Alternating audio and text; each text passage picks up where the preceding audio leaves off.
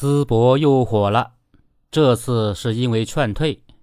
四月二十六日，山东省淄博市文旅局发布致广大游客朋友的一封信，信中说，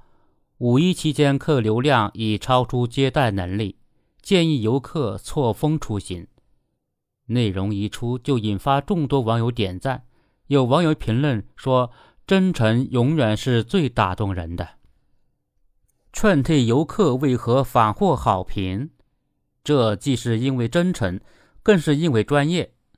淄博烧烤火出圈后，当地没有趁着小长假先赚一把，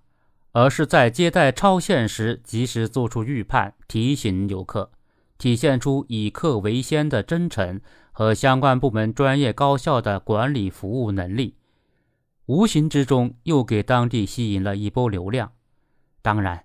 这波流量能否成为流量，还要看淄博能否始终保持其真诚和专业。其实不光是淄博，今年全国旅游市场加速回暖，各地很多乡村都成了网红景点，小长假也将迎来大量客流。